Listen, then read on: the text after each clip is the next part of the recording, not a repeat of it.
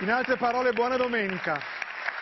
In periodi come questo ci vuole un pizzico di coraggio misto a scelleratezza per parlare di libri con un amico, ma noi stasera vogliamo essere coraggiosi e scellerati perché dopo tutto nulla può darci risposte sul presente come i capolavori del passato. Quindi mettiamo come sempre il telefono in modalità aereo, per mezz'ora sganciamoci dalle notizie e andiamo ad accogliere un lettore avventuroso, Giovanni Floris. Ciao Massimo. Ciao Giovanni, Grazie. dopo la pubblicità.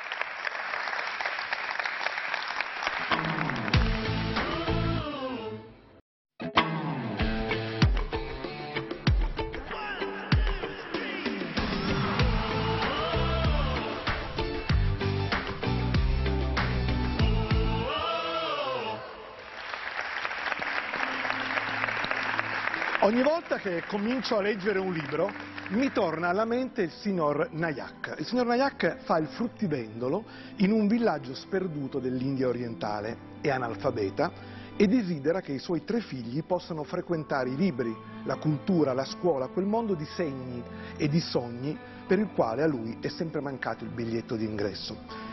Ma ogni mattina i ragazzi del villaggio impiegano tre ore per andare in classe e tre per tornare a casa e quel che peggio, l'unico cammino praticabile è una trappola infinita di strapiombi e di rocce acuminate.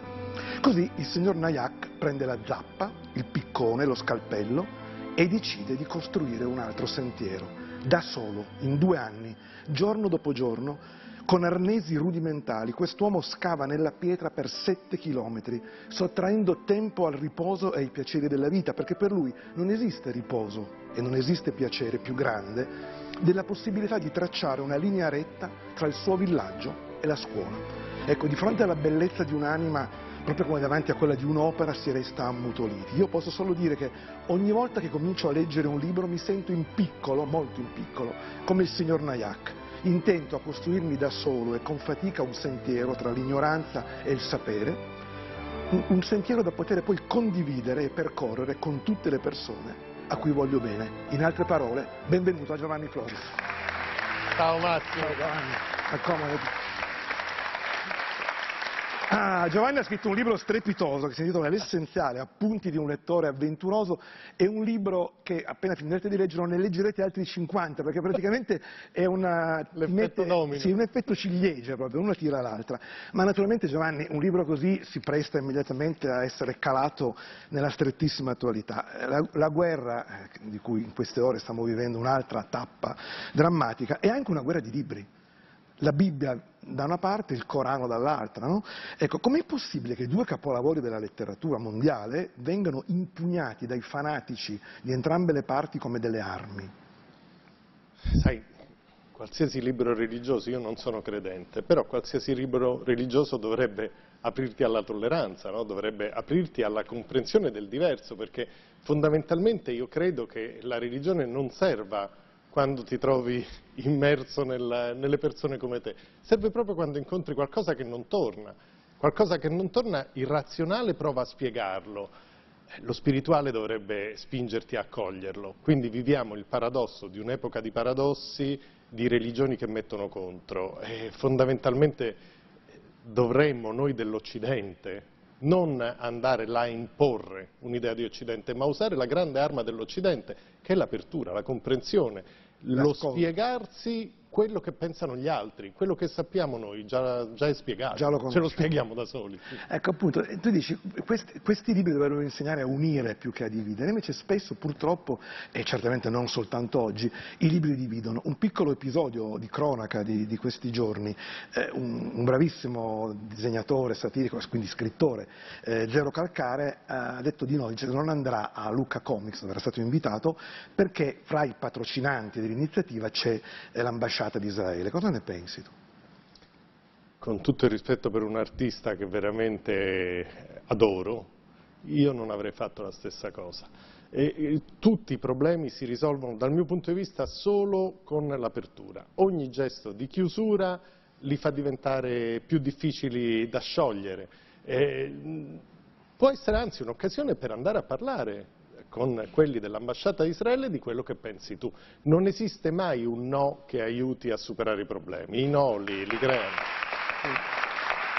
In, queste ore mi, mi ripeto sempre la, la, frase di Gandhi, occhio per occhio alla fine si diventa tutti ciechi, no? cioè, c'è sempre sì, no, un reagire. C'è un'ottusità di fondo eh, del, nella chiusura. Io appunto poi... Eh, ognuno si forma come può, io sono orgoglioso di essermi formato negli anni Ottanta. No? Noi negli anni Ottanta abbiamo perso quelle scatole preordinate che impedivano di notare gli altri, che impedivano di notare le ragioni degli altri. Questo l'abbiamo perso a livello ideologico, ma in qualche modo ce ne siamo liberati anche nella quotidianità, cioè noi abbiamo imparato a considerare legittimi gli interessi degli altri, anche se ci danno fastidio. Ma oggi si stanno formando delle nuove scatole invece, secondo te? Forse abbiamo esagerato, abbiamo messo via le ideologie ma anche gli ideali, abbiamo forse formato delle generazioni un po' ciniche.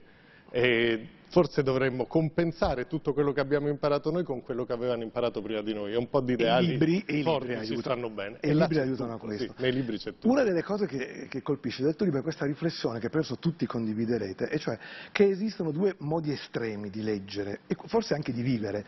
Quelli che assaggiano tanti libri, Borges diceva io non ho letto, come si dice, milioni di libri, li ho assaggiati. Oppure quello di leggere per tutta la vita lo stesso libro, cioè andare veramente in profondità. Tu dici, nel caso io dovessi leggere leggere un unico libro per tutta la vita sarei indeciso fra due. E la scelta è un po' sorprendente. La finale. I, Vangeli da una parte e l'arte della guerra, della guerra di Sun Tzu dall'altra. Solo che il primo dice che non bisogna fare la guerra, anzi no? che bisogna porgere l'altra guancia o bisogna eh, ovviamente essere aperti agli altri. Il secondo invece spiega come vincerla questa guerra. Io la vedo così, eh, ripeto, non sono credente, ma il Vangelo ti, essa, ti insegna a essere uomo e, e Sun Tzu ti insegna a sopravvivere tra gli uomini, però, che non è, non è una cosa da poco. Diciamo. Non è banale. È come se il Vangelo ti dicesse cosa fare e Sun Tzu ti dice come farlo, perché poi la vita reale non va idealizzata, no? non, eh, non, va, se no si fa l'errore di chi combatte per realizzare il paradiso in terra. La vita, ideale, la vita reale non è un paradiso, bisogna saperla vivere, non bisogna mai dimenticare dei valori. Io li ho ritrovati nel Vangelo pur non credendo, Penso che in tanti li potrebbero trovare anche nei libri delle religioni opposte. Sì. Certo. Mi colpisce molto che eh, tu, uno dei tuoi libri preferiti, che è L'arte della guerra, che adesso mi sto cominciando a leggere sull'onda del tuo libro. Ma sono tutte cose che più o meno uno ha già imparato. E a, a 25 hanno... secoli. Esattamente come il libro mio 25. preferito, quello che io leggo tre volte alla settimana, che è il Simposio di Platone. Ah, Nello beh, stesso secolo, sono il libro, il libro, più bello dell'educazione sentimentale che farei leggere a tutti i maschi. Cioè, vorrei mandare una copia a Gianbruno, penso se mi danno l'indirizzo. magari l'ha letta. Magari. Allora, cominciamo dai Vangeli. Tu dici, non fare agli altri quello che non vorresti fosse fatto a te. Questo è il principio. Ecco, mi dici un caso, oggi per esempio, nella situazione attuale, no?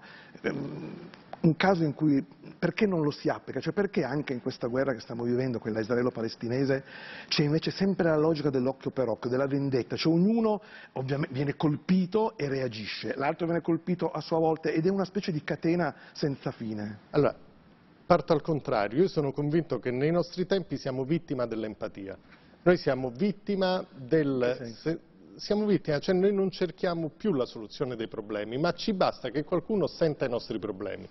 Eh, pensa alla politica, noi non eleggiamo più un politico che sappia risolvere i miei problemi, noi eleggiamo un politico che parla dei problemi di cui che ho Posso interromperti? È la cosa che dico sempre quando guardo di martedì, che certe volte vedo i tuoi ospiti che dicono perché è una vergogna che le cose siano così, grandi applausi, ho capito, ma tu sei un politico, Ma se sei della maggioranza no? poi, lo dicono quando governano. quando governo. È ingiusto che si debba andare in pensione così tardi, poi però sei tu a governare. Allora, però il problema non sono loro, no? il problema siamo sempre noi. Noi cerchiamo gente che viva quello che viviamo noi. Ci basta che ci sia uno che si lamenta di quello di cui mi lamento io e sono soddisfatto. Poi l'idea che lui risolva il problema di cui mi lamento non esce mai fuori.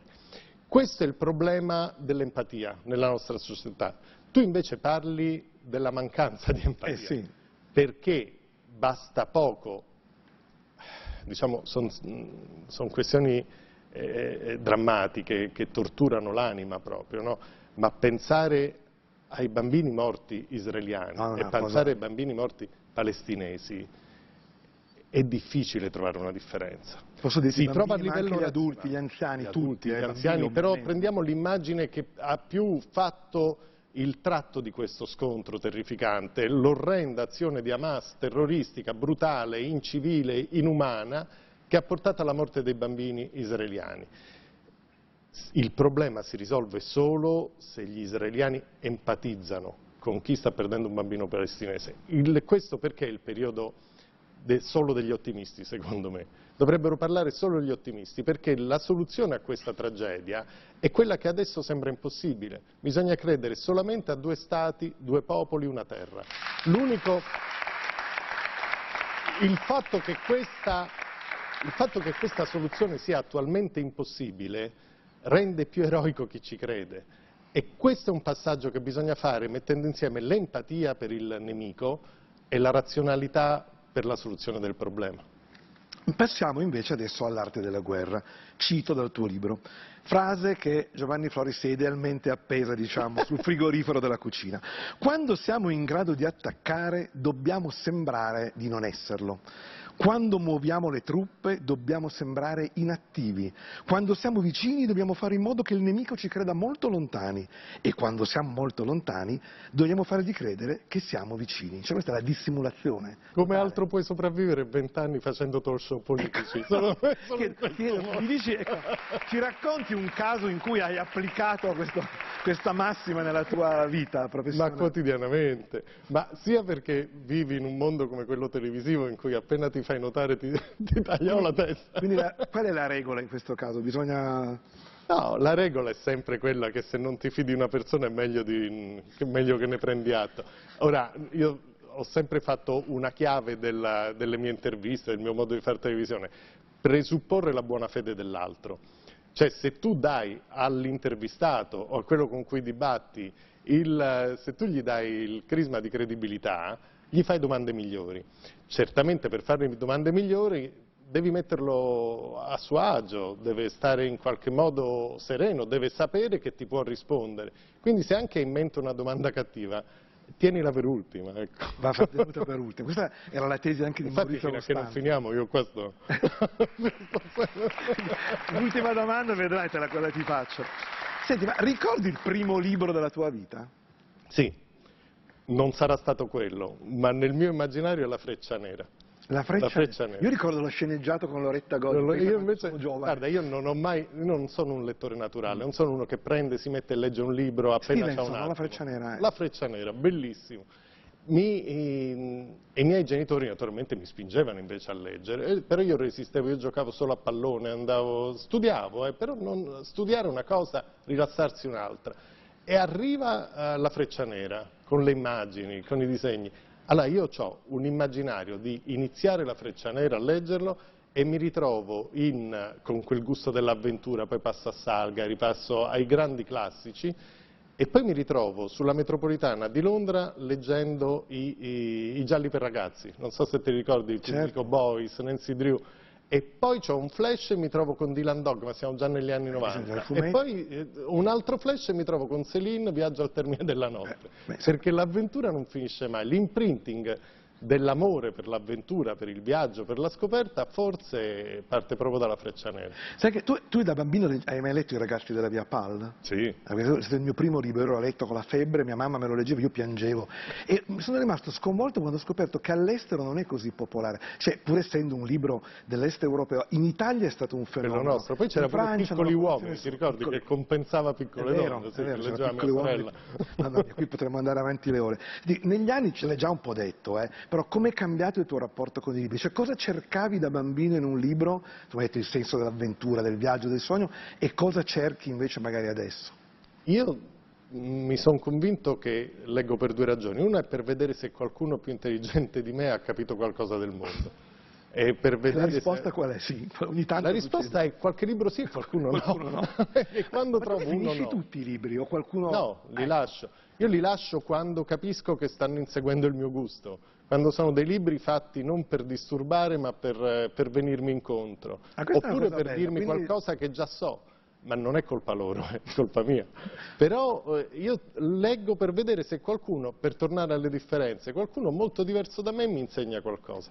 E poi leggo perché, vivendo una vita di lavoro molto basata sull'arte della guerra, molto basata sul calcolo, sulla razionalità, e c'è uno spazio che la razionalità non copre, la razionalità è importantissima ed è l'unico modo per vivere risolvendo i problemi.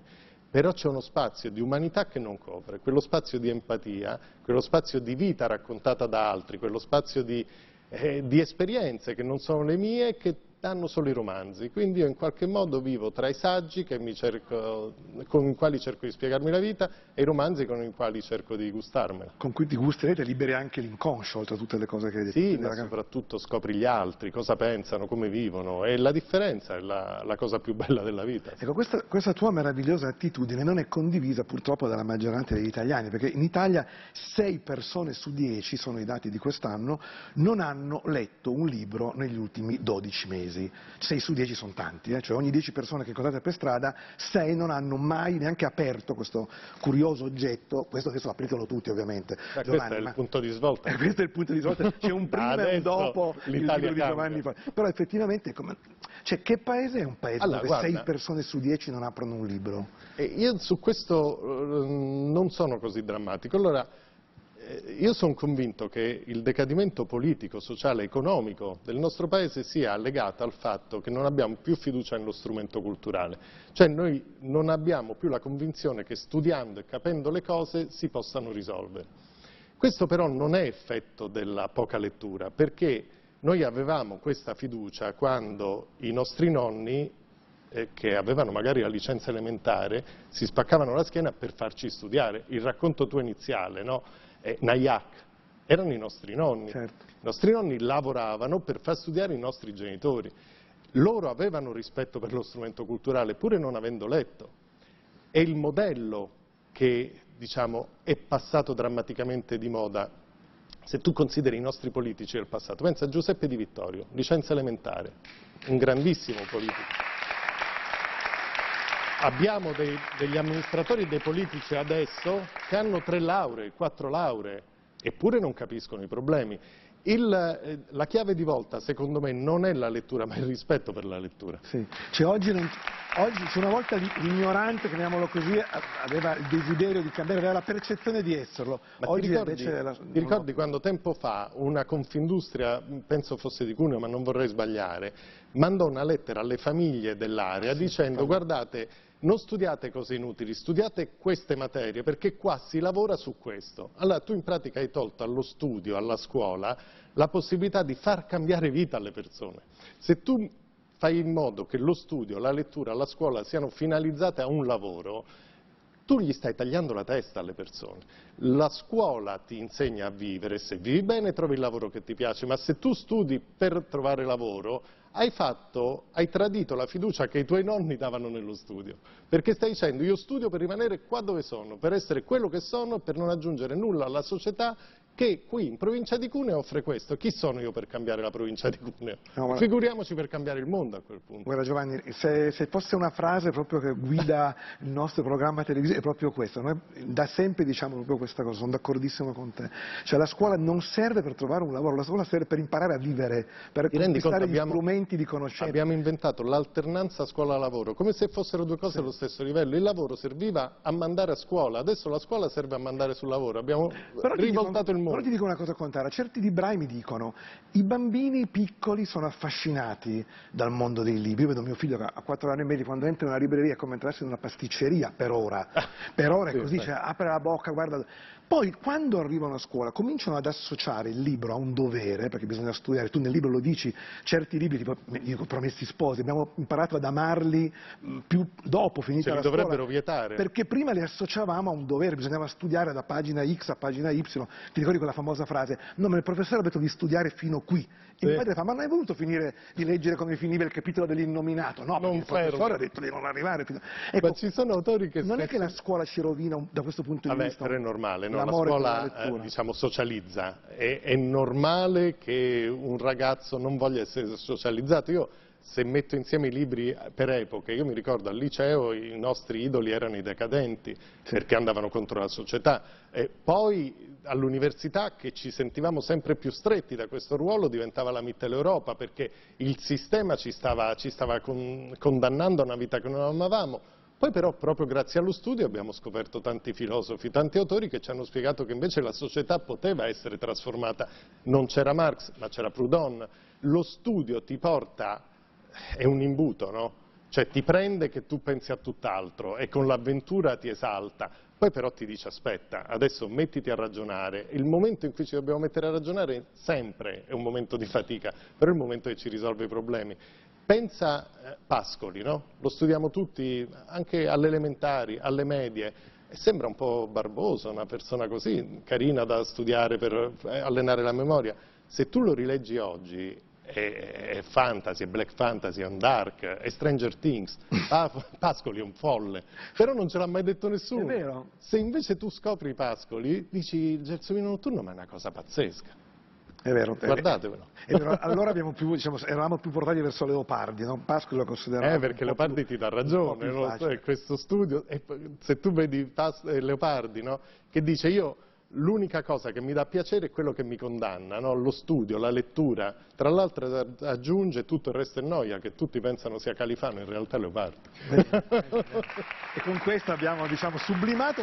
Senti, se invece tu avessi un, un romanzo, abbiamo parlato di tanti saggi di poesia, un romanzo da portare sulla famosa isola deserta, quale porterei? Un romanzo solo? Sceglierei tra due, sarà tra la coscienza di Zeno e la montagna incantata. Oh, cioè... Perché ti scopri malato, ma scopri che il mondo intorno a te è malato pure, quindi si può persino vivere bene. Sì. e, cosa, e, cosa, regaleresti adesso a... Se... Poi, poi, poi, parliamo, dopo ti chiederemo la farmacia dell'anima per tutti noi, ma adesso ti chiedo un intervento farmacologico mirato sui protagonisti di questa guerra. Tu, diciamo Netanyahu, tu puoi andare da Netanyahu o da uno dei capi di Hamas con un libro, sperando che quel libro gli accenda una luce di qualche cosa. Cosa gli porteresti? Allora, al capo di Hamas gli nego tutti i libri, lo sbatto in galera e non se ne parla più. Non, non, non deve dai, avere neanche il conforto dei libri.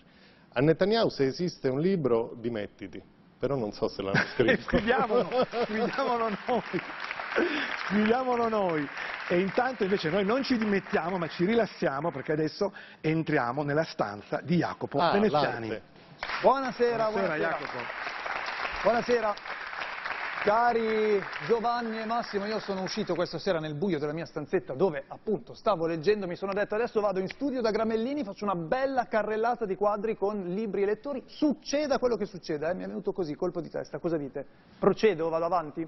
Vai. Vai. Prima opera, il, si intitola Il diavolo mostra il libro dei vizi a Sant'Agostino, un'opera di Michael Packer, un uh, pittore austriaco nato a Bolzano e in effetti lo scorcio è un po' tipicamente alpino, se ci fate caso le case sullo, sullo sfondo. Packer racconta una leggenda dell'epoca. Mentre passeggia, Sant'Agostino incontra il demonio con in mano il libro dei vizi dove sono segnati tutti i peccati degli uomini. E allora, incuriosito, eh, lo convince a mostrarglielo perché vuole vedere cosa c'è a suo carico e eh, prende il libro e cosa scopre? Scopre che c'è poca roba su di lui. Il suo unico peccato è che una volta e una sola volta si è dimenticato di recitare compieta, che è l'ultima preghiera della giornata liturgica. Quindi il diavolo ci rimane male perché non è riuscito a incastrare Sant'Agostino, se ne va sconfitto. Happy end.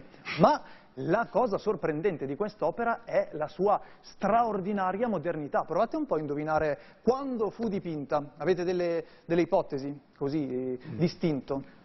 Io mi arrendo. Io, io, io non, non, no, non, combatto neanche, sono già reso prima. Ho fatto Dissimulo un come... Eh, fatto come un sondaggino, c'è chi dice 700, 800, no, pensate, 400, è un'opera del 400 dipinta con una tecnica all'avanguardia, questa è veramente un'opera visionaria. È davvero del 400? È del 400, eppure sembra fantascienza già, no? un personaggio di Tolkien. Sembra un fumetto, no? Cioè, Sembra un fumetto, ed è pure poco nota, hai visto Massimo? Scoop della domenica sera di La 7, ce lo portiamo a casa. Ma passiamo anche a lettori un po' più eh, normali, diciamo. Guardate questa libreria di Félix Vallotton, un pittore svizzero vissuto a cavallo tra 8 e 900. Qui vediamo una donna che sta riponendo, forse prendendo un volume da una libreria un po' incasinata, un po' disordinata, che è quella dei lettori voraci che non sanno più dove, dove mettere i libri, no? Forse anche quella di Giovanni Floris è un po' folta di Dopo di che c'è passato eh. il demone di prima, sì. Esatto, che ha creato scompiglio. E qui tra i colori caldi e freddi notiamo molti volumi con la copertina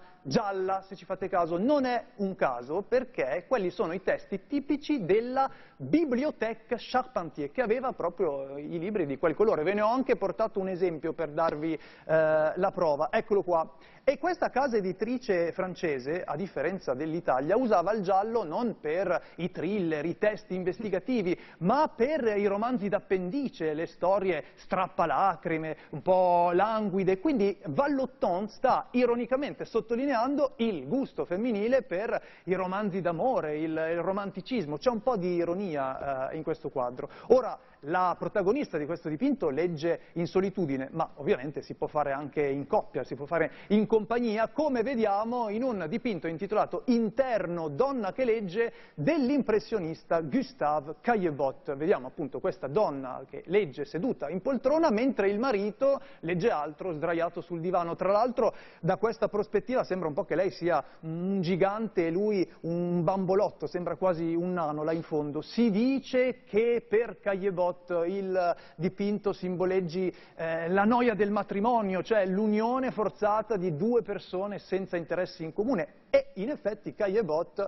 eh, pur avendo avuto una lunga relazione con Charlotte Berthier, non si sposò mai, un po' come alla fine di Quattro matrimoni e un funerale, dove lui... No, ma Grant- sembravano così sereni invece, io dicevo guarda che bella scena, Eh, invece no, era per lamentarsene. Sarà che a Non proposito sa di- cos'altro poteva essere. ecco. Esatto. Si vede Cioè, che... c'è stata questa, o forse sono io che manco di romanticismo, eh, anche, Mm, chi lo sa, bisogna, eh, bisogna fare un'indagine. Io ho subito pensato a Hugh Grant quando dice saresti d'accordo di non diventare mia moglie per il resto della tua vita, uno dei miei film Adesso preferiti. starebbero vedendo una serie tv. Può anche essere. Non- Non si vede mai una coppia che legge lo stesso libro insieme, eh? non si è mai vista, vabbè. Eh, come oggi, oggi avrebbero lo smartphone. Ultimo quadro Mm. è, abbiamo visto, la lettura in solitaria, la lettura in coppia, ma si può anche leggere in gruppo, come in The Reading, la lettura, opera di Theo van Rysselberghe, pittore belga vissuto anche lui tra 8 e 900. Veramente non c'è nessuno che legge qua, scusa. eh? No, questa non è credibile. Ah, una- non ci credete? Una maschiata di- che leggono tutti E non i libri. non vedo uno che legge, scusa. Io voglio essere ottimista, eh, perché in realtà se ci fate caso, non so se stanno leggendo, secondo me stanno discutendo appassionatamente dei libri che hanno letto prima di incontrarli. Oppure la o no? Gazzetta dello Sport. C'è, c'è la Gazzetta dello... Però sicuramente sono testi densi di significato perché tre di questi personaggi hanno la mano appoggiata al viso proprio in segno di concentrazione, un po' tipo pensatore di Rodin, no? Quindi secondo me il pittore suggerisce che discutere di libri alla fine porta a grandi risultati, tanto che l'uomo alla estrema destra del dipinto, ve l'ho anche indicato con una freccia rossa, è Maurice Maeterlinck, che qualche anno dopo questo dipinto avrebbe vinto il premio Nobel per la letteratura. E Beautiful Mind, mi verrebbe da dire. Quindi Massimo, discutiamo di libri che magari ci scappa pure il premio. Grazie, grazie a Jacopo Veneziani. Noi ci vediamo fra un attimo, fra pochi secondi, perché è il momento in cui Giovanni Floris ci deve dare la sua farmacia dell'anima. A fra poco.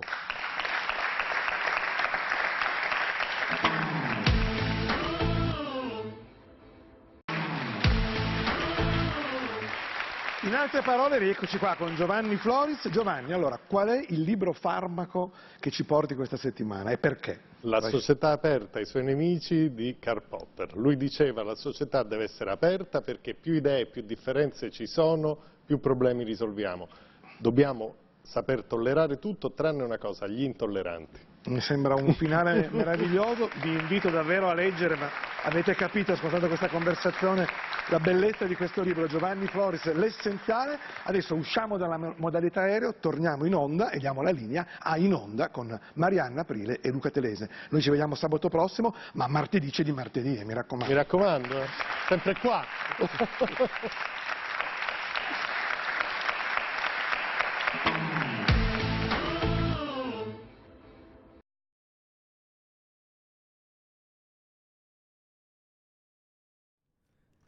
Grazie per l'ascolto. Tutti i podcast di La 7 sono disponibili su www.la7.it slash podcast.